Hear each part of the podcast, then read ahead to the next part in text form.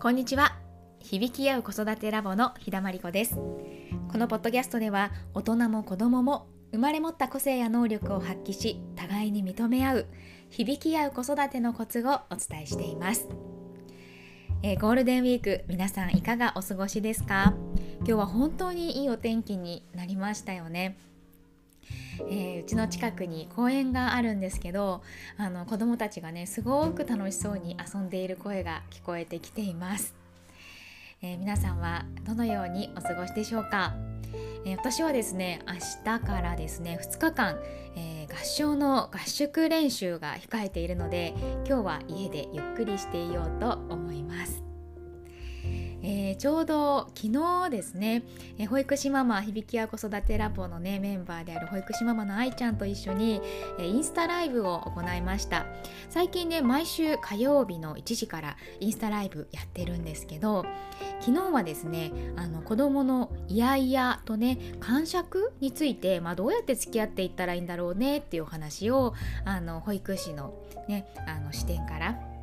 お話ししてもらいました。すごくねあの貴重な視点を引けて私も勉強になったなと思ったんですけどその中で特に印象深かったのがこう子供が感触を起こす時のそのこうメカニズムみたいなところを愛ちゃんがあの教えてくれたんですよね。それはあの、まあ、愛ちゃん自身が考えていることというかあの保育園でのあの保育士の経験とかそれからあの自分自身の子育ての経験の中からあの発見したことっていう形で教えてくれたんですけど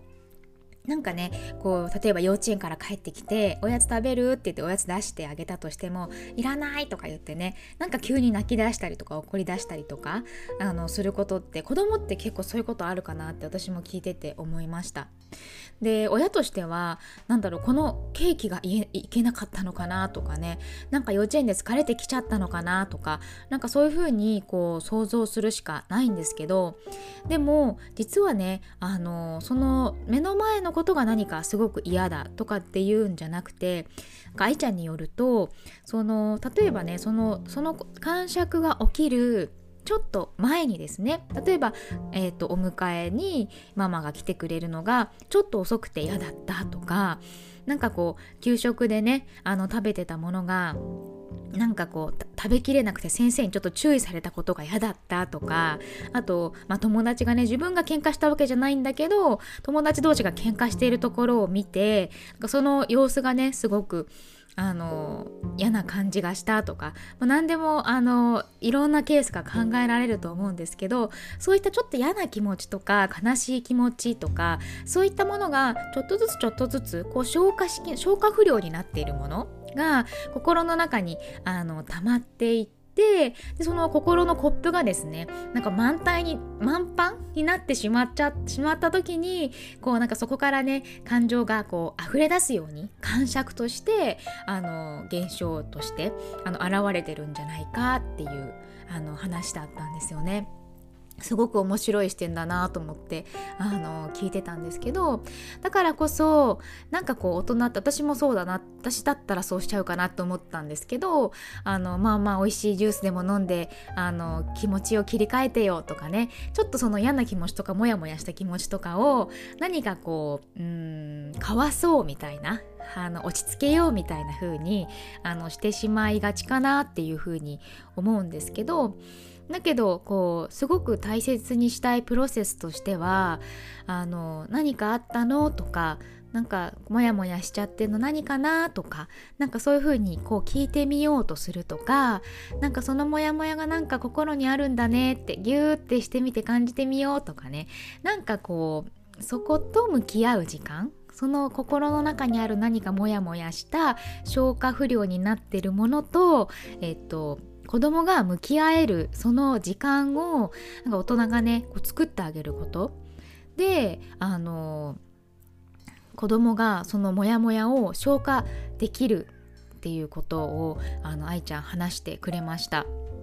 だからそのプロセスを大事にするとあの愛ちゃん言ってたのがその人が変わったみたいにあのすっきりしてまた元気に遊び始めたりとかするんだよねっていうことだったんですよね。だか本当に今目の前のこのおやつが嫌だとかただ幼稚園で疲れてきたから眠いとかそうじゃなくて何かここまで来る過程で心に溜まったものがあってそれを自分ではどうしようもならないから感触としてあの起きてきてしまっている。だからあのそのモヤモヤなんか溜まってるものをじゃああのこう消化するお手伝いをするよっていうような時間を作ってあげること。それだけで子供がちょっとね自分で切り替えられるっていうお話。すごく大事な視点だなって思いながらあの聞いてました。でそのお話を聞いてて思ったのがやっぱり大人も子供と同じだなって思ったんですよね。もしかしたらあの大人の方がこう溜め込んでしまっているものってあすごく多いんじゃないかって思うんです。子供はまだ心がねなんかこう柔らかいから溜まってモヤモヤしてどうしようなんか気持ち悪いっていう時に感触っていう形でこう表に出していけるんだけど多分大人ってもっともっとぐーっとね飲み込んでしまうようなこともあるんじゃないかなって思うんです。だからある時ねふとすごくこう落ち込んでしまったりとか不安がこうドーンって襲われているような気持ちになったりとかなんかか急に悲しくなってしまったりとか今日は何もしたくないみたいな風になってしまったりでもしくはねな子供に対して急にねイライラして怒鳴ってしまったりとかそういうこう感情の大きな波が起きる時ってだいたいそれまでに何かこう小さな蓄積がたくさんたくさん溜まった結果として爆発を起こしているっていうことなんですよね。だからあのまあ子供の場合は親が手伝って今日何かあったのとか何か嫌なことあったのとか、まあ、そういうことを聞いてあげたりとかあとじゃあモヤモヤあるんだったらギューってして綺麗にしようねみたいなねそういう時間を作ってあげることであの、まあ、綺麗にすっきりねあのしやすいかなって思うんですけど大人の場合はあのやっぱりその作業をそのプロセスをやっぱり自分で、えー、やってあげることなんだろうなっていうふうに感じました。が例えば何かこうママ友とのねやり取りでちょっとね心がズキって傷んだこと悲しいとか傷ついたって思ったことをなんかまあこんなこと気にしててもしょうがないしとかあのあの人も悪気があって言ったわけじゃないしとかねなんかそうやって大人はこう思考でなんとか乗り越えようとしてしまうんだけれどもそういった悲しい気持ちとか傷ついた心みたいなところをちょっとね自分であ悲しかったんだよねっていうふうにああの認めて受け入れてあげるなんかそのことをこうただ丁寧にやっていくだけでも何かこう感情が溜まってなんかこうなんでこんなにあの心が重いんだろうっていうことが少なくなるんじゃないかなっていうふうに思います。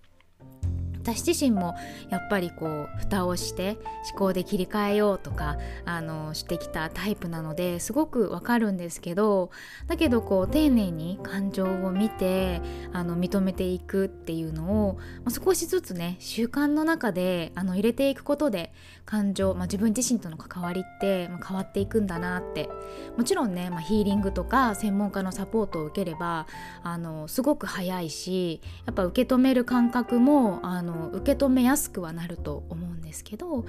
あ、それがなかったとしてもちょっとね自分の中で悲しいこととか嫌だなって思ったことがあった時なんか素直に「あ嫌だったね悲しかったね」っていう風に受け止めてその都度こうなんだろうなあの軽くなっていくというかあの思考で無理やりこう蓋をしようとしないっていうことをあの大人も大切にあのしてあげるとあのいいんじゃないかなって思っています。そうやって、まあ、大人が自分自身の心